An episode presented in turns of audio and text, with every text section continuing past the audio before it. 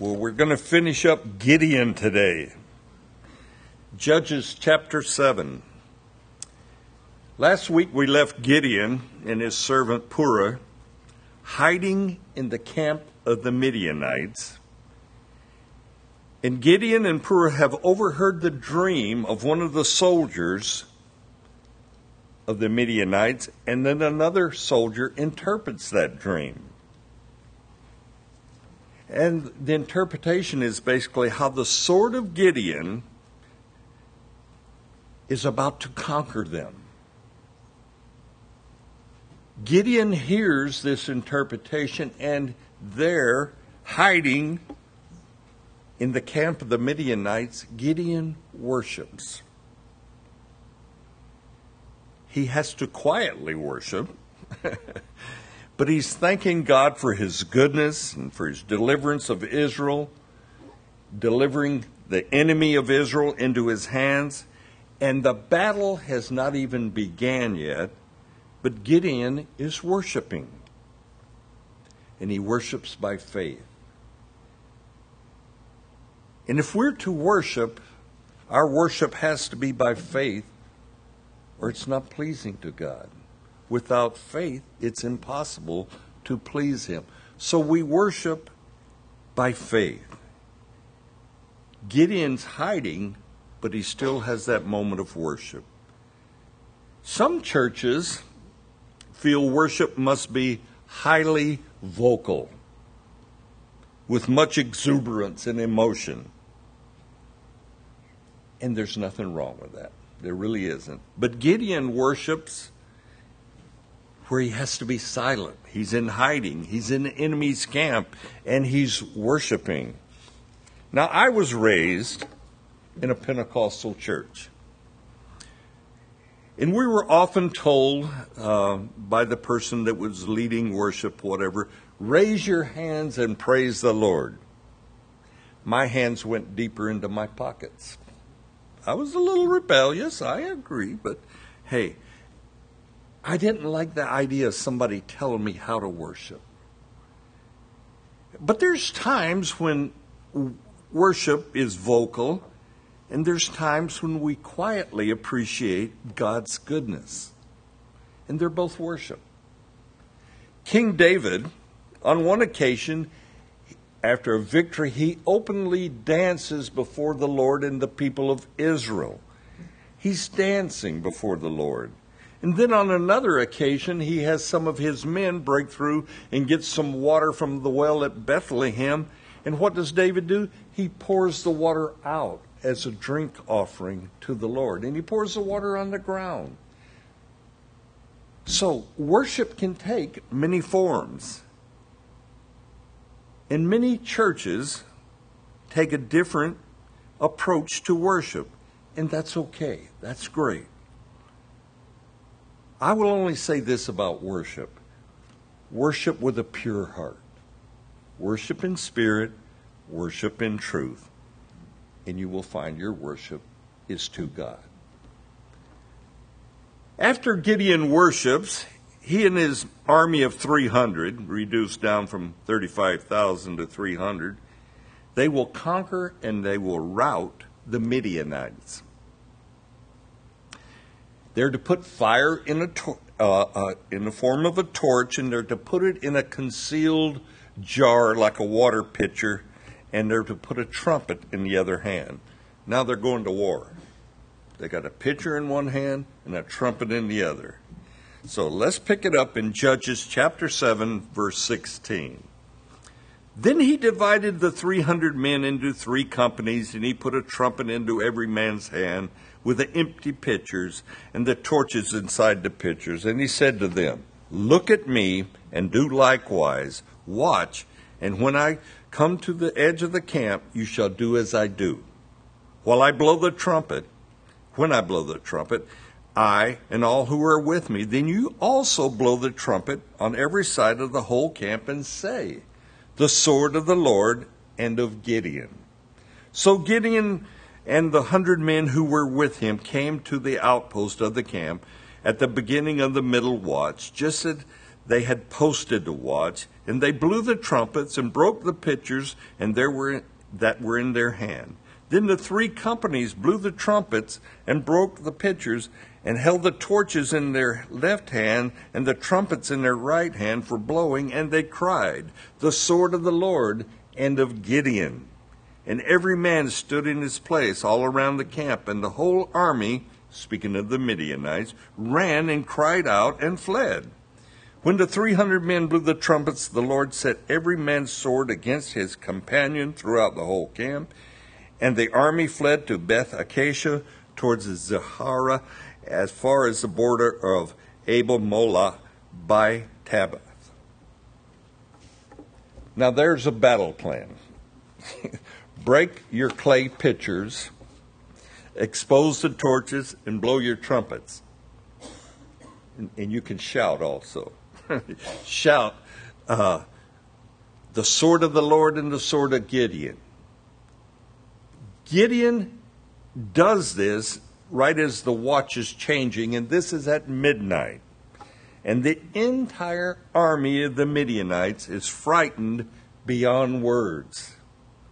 They turn on each other. They begin to kill one another, and they're running from Gideon at the same time. And there is a progression here. Gideon, he worships. He's encouraged by God in his worship by the interpretation of the dreams. And when we worship, we also become encouraged. It will actually lift your spirits and lift your heart when you worship.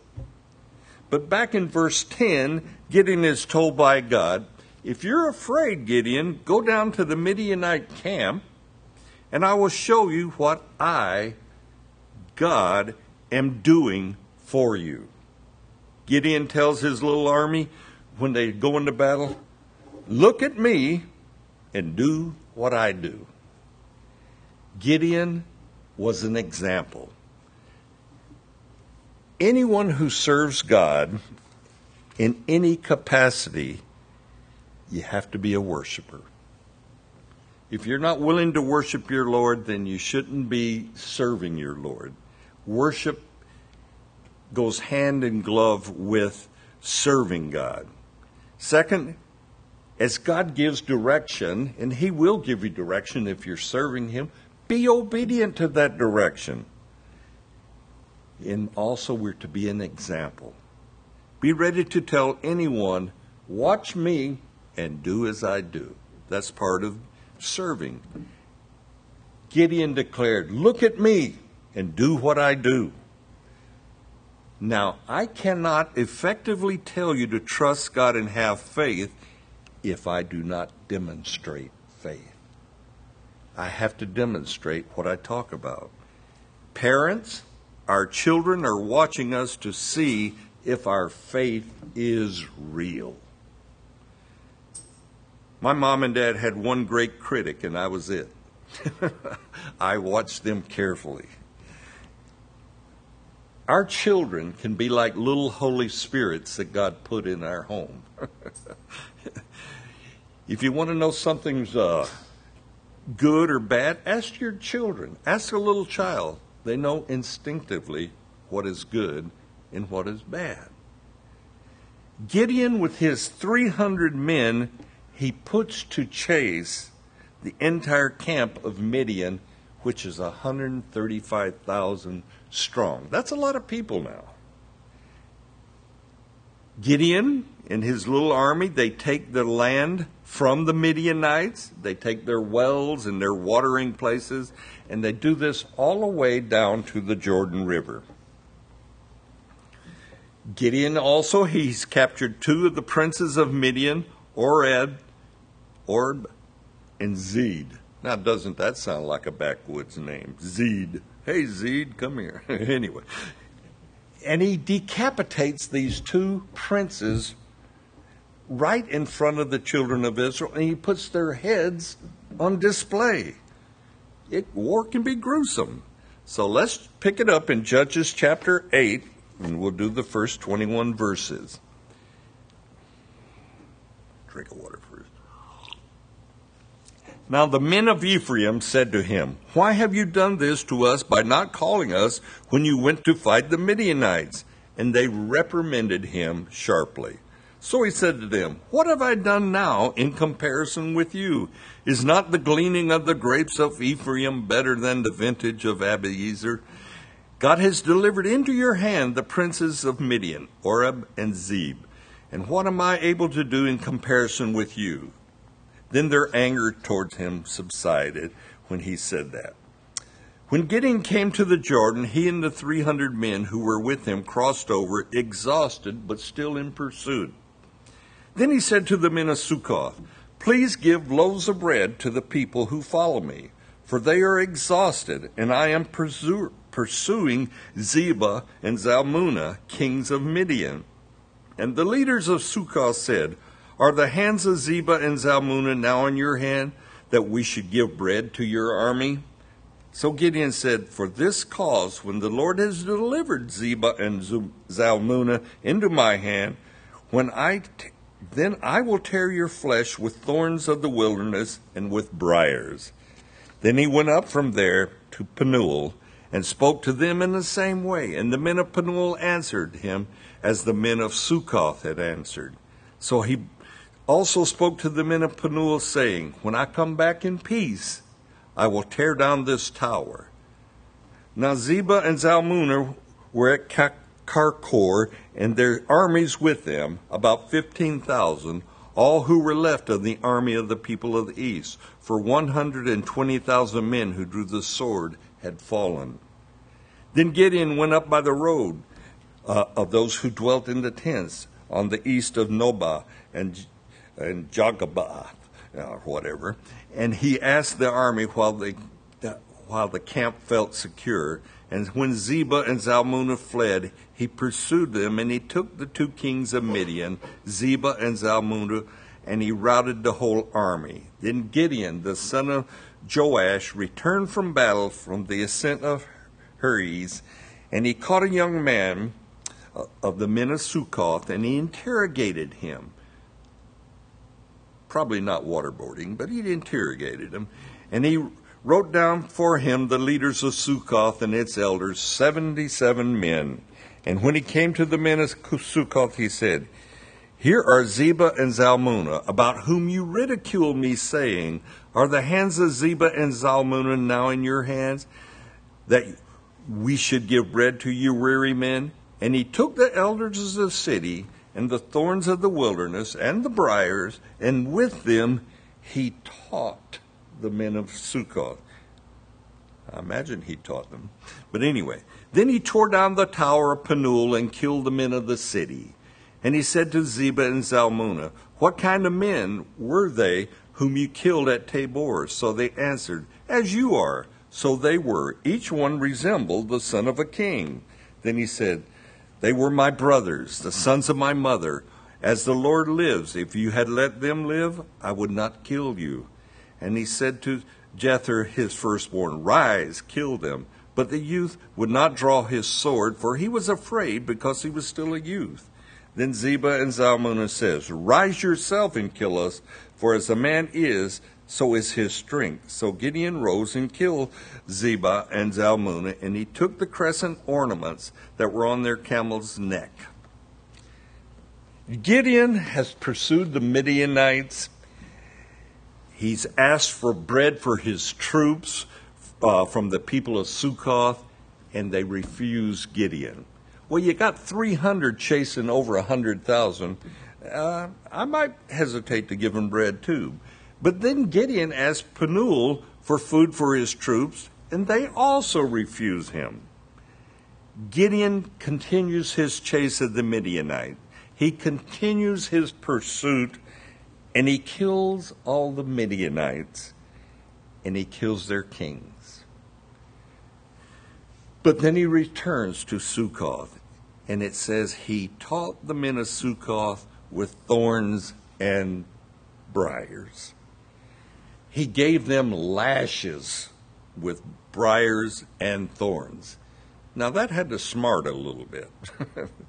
then Gideon tore down the tower of Penuel and he killed the men of that city.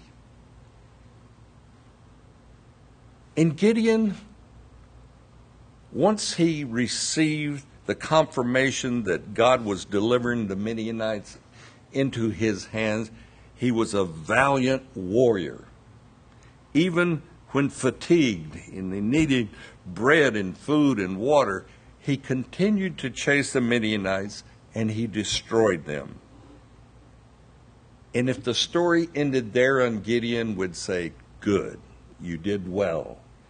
But let's read the rest of the story. Judges 8:22 through 35. Then the men of Israel said to Gideon, Rule over us, both you and your sons, your grandsons also, for you have delivered us from the hand of Midian. But Gideon said to them, I will not rule over you, nor shall my son rule over you. The Lord shall rule over you.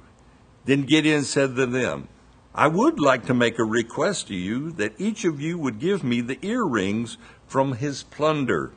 For they had golden earrings because they were Ishmaelites. So they answered, We will gladly give them. And they spread out a garment, and each man threw into it the earrings from his plunder.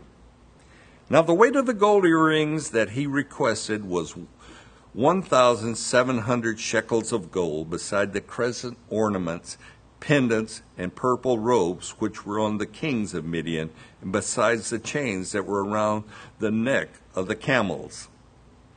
Then Gideon made it into an ephod and set it up in the city of Ophrah, and all of Israel played the harlot with it. It became a snare to Gideon and his house. Thus the Midianites were subdued before the children of Israel, so that they lifted their heads no more, and the country was quiet for forty years in the days of Gideon. Then Jerubbaal, the son of Joash, went and dwelt in his own house. Gideon had seventy sons who were with his own offspring, for he had many wives, and his concubines who were in Shechem also bore him a son, whose name he called Abimelech. Now Gideon the son of Joash died at a good old age, and they and was buried in the tomb of Joash his father in Ophrah of the Abiezrites. So it was as soon as Gideon was dead that the children of Israel again played the harlot with Baals and made Baal Berith their god. Thus the children of Israel did not remember the Lord their God, who had delivered them from the hands of their enemies on every side nor did they show kindness to the house of Jerubbaal, who was Gideon, in accordance with the good he had done for Israel. The men of Israel, they begged Gideon, be our king, rule over us. And then, once you're gone, let your sons rule over us. And to Gideon's credit, he says, not going to happen. Nope, he refuses. I will not rule over you, nor my sons are going to rule over you. The Lord shall rule over you. But Gideon, he can't pass up the opportunity to become rich. He asks for the gold earrings and the pendants, the golden pendants that are around the camel's necks, plus the purple robes, the royal robes and remembered that their camels of the Ishmaelites were without number. There is a huge pile of gold on this blanket that they've spread out there. And the weight of the gold was 1,700 talents. That's a vast amount of gold. And Gideon takes that gold, fashions it into an ephod, which is simply a golden robe. Robes happen to be worn by priests. Gideon has refused being king, and that's good. But in verse 27, this ephod now becomes a snare to Gideon and to his family. And when it says Israel played the harlot, that means that Israel would come and actually worship this golden ephod, this robe, and it is a snare to them. But Gideon's victory has given Israel 40 years of peace. And Gideon takes many wives and concubines, and, and he has 70 sons. Abimelech, a despicable character, is the son of one of his concubines, and we will look at him next week. But Gideon, he's not interested in being a king. He has no desire to be a king. But apparently, being a priest, being a religious person that is looked, to, looked up to, it has an appeal to Gideon. Thus, the golden ephod, this priestly garment, this priestly attire that has become a snare to Gideon. Remember our scripture reading when we started out in Hebrews 12:1, lay aside, be careful of the sin, the snare which so easily entangles you. We are all tempted to sin. It doesn't uh, uh, pass any of us by. We all have our weak moments. Sin is pleasurable. We wouldn't sin if it wasn't pleasurable, but it's also addictive and it leads to destruction. Gideon, in his little episode with the Lord, God sends a prophet to Gideon and tells him how God will deliver uh, Midian to Gideon. God has this prophet also tell Gideon that as he was brought out of slavery in Egypt, the children of Israel, that is, God give them the promised land. So don't be afraid, Gideon. Don't be afraid of the Amorites. Don't be afraid of the Midianites. And then Jesus himself appeared to Gideon. And he gives him encouragement. The Lord is with you, Gideon.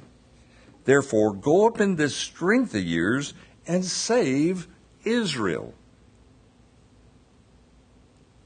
Gideon likes what he hears, but he wants a sign from God.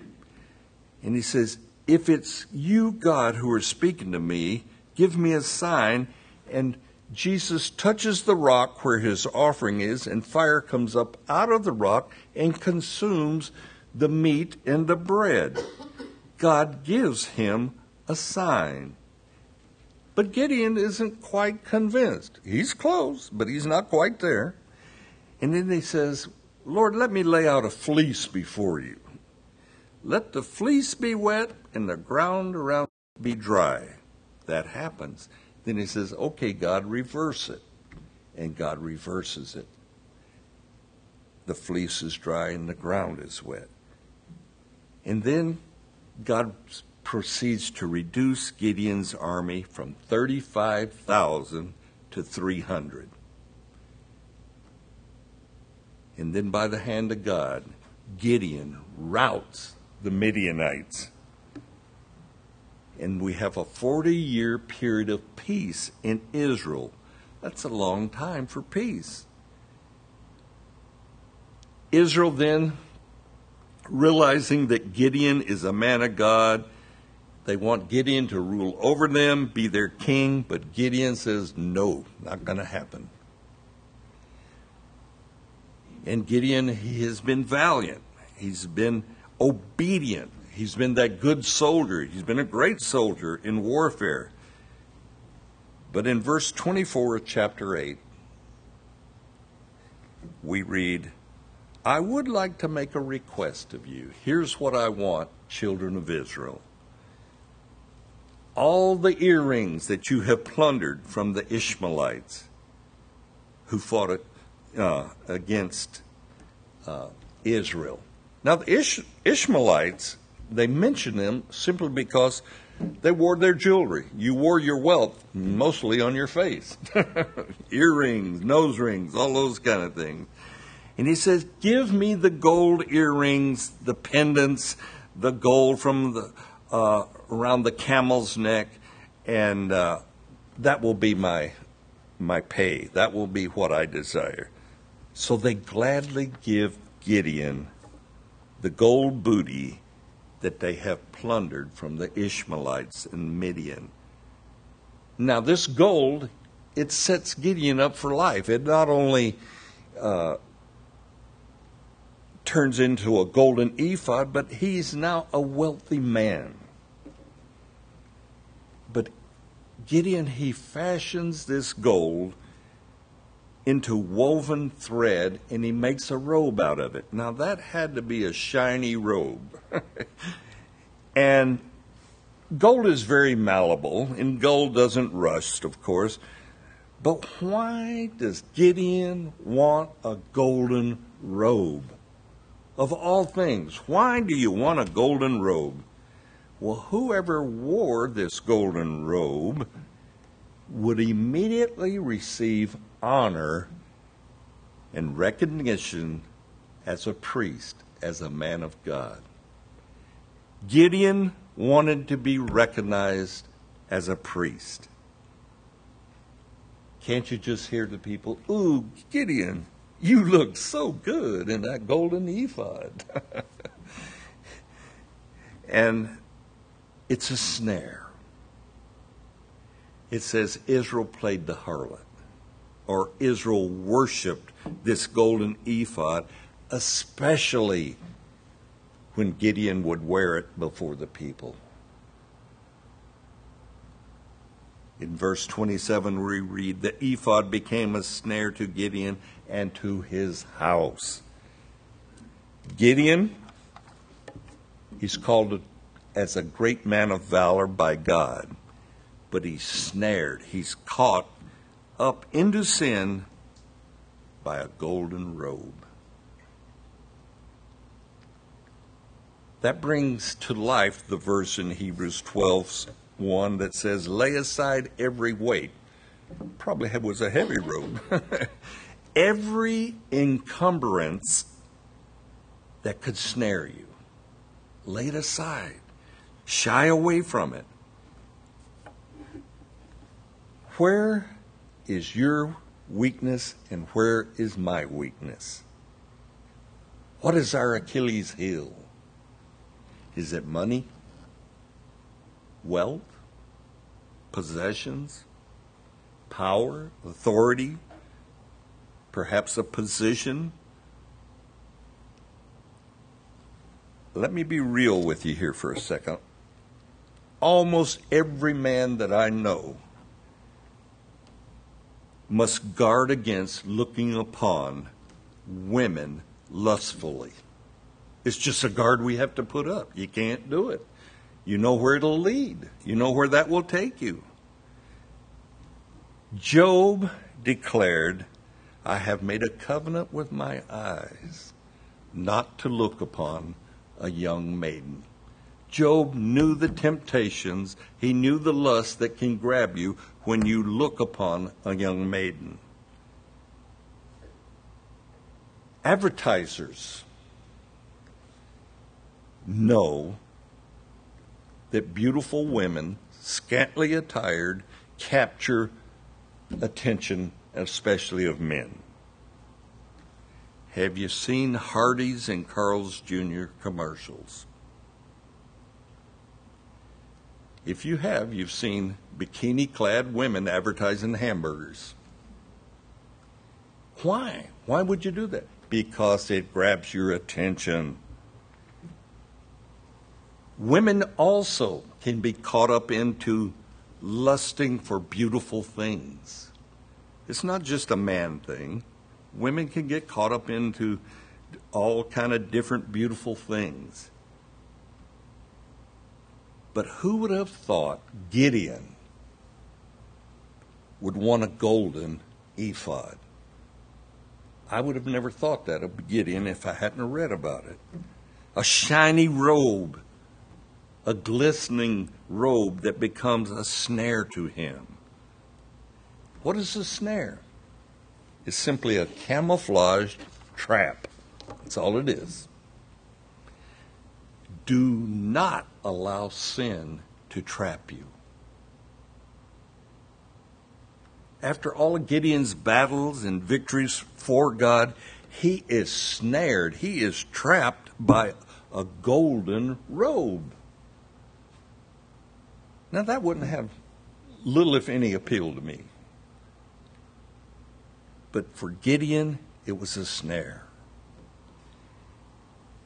And Gideon ends his life with 70 sons, many wives, many concubines, and it was not a good ending for a man that was used mightily by God. So learn from Gideon. Learn from him. Don't be snared. Don't be caught in the sin that so easily wants to encumber you. Amen? Amen. Let me get you to stand. We'll close in prayer.